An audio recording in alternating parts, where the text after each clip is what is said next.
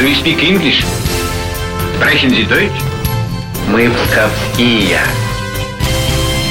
Знай наших. Решительно всех приветствую. У микрофона Алина Махиня. Сегодня речь пойдет о нашем земляке, который разработал первый русский военный дирижабль.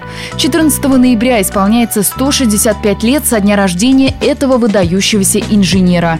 Я говорю про Нила Кирпичева. Кирпичевы принадлежали к дворянскому сословию. Нил Львович родился в большой семье инженера-полковника в 1850 году в местечке Бардина Великолукского уезда. Сейчас это Новосокольнический район. На месте дома Кирпичевых остался лишь памятный знак. Само здание было разрушено в годы Великой Отечественной войны. Нил рос вместе с четырьмя братьями, каждый из которых в будущем стал заметным ученым и военным деятелем.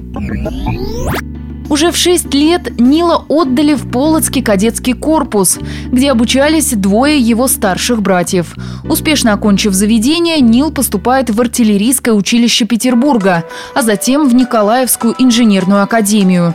Выпускается в звании штабс-капитана, а впоследствии дослужился до чина инженер-генерала. Чем же прославился наш земляк? Нил Кирпичев известен своими работами по теоретической и строительной механике. Более того, Нил Львович принимал непосредственное участие в проектировании мостов и других гидротехнических сооружений. Охтинский, Троицкий дворцовые мосты в Петербурге, гидроузел на Амуре, мост через Сырдарью. Ко всему этому причастен наш земляк. А еще Нил Кирпичев сыграл важную роль в становлении воздухоплавания и авиации в России, рассказывает великолукский краевед Анатолий Сизов.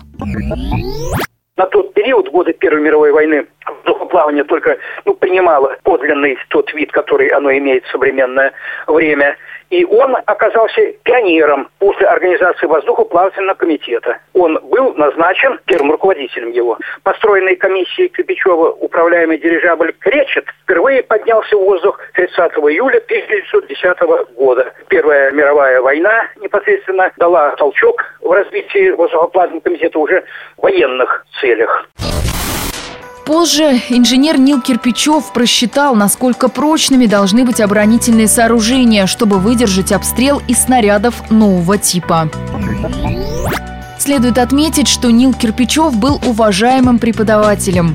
В 1899 году став заслуженным профессором Николаевской инженерной академии. Он многие годы обучал механике, фортификации и математике. Работал при Академии Генерального штаба. После революции добровольно вступил в ряды Красной армии и служил в Главном военно-техническом управлении. Свои знания Нил Львович передавал молодым инженерам до конца своей жизни. Умер он в Ленинграде в 1927 году. Заслуги нашего выдающегося земляка не остались незамеченными. Нил Кирпичев – обладатель 11 орденов, включая орден Александра Невского. А в Новосокольническом районе в честь всего рода Кирпичевых теперь ежегодно запускают в небо аэростаты. На этом все. Знай наших вместе с «Маяком».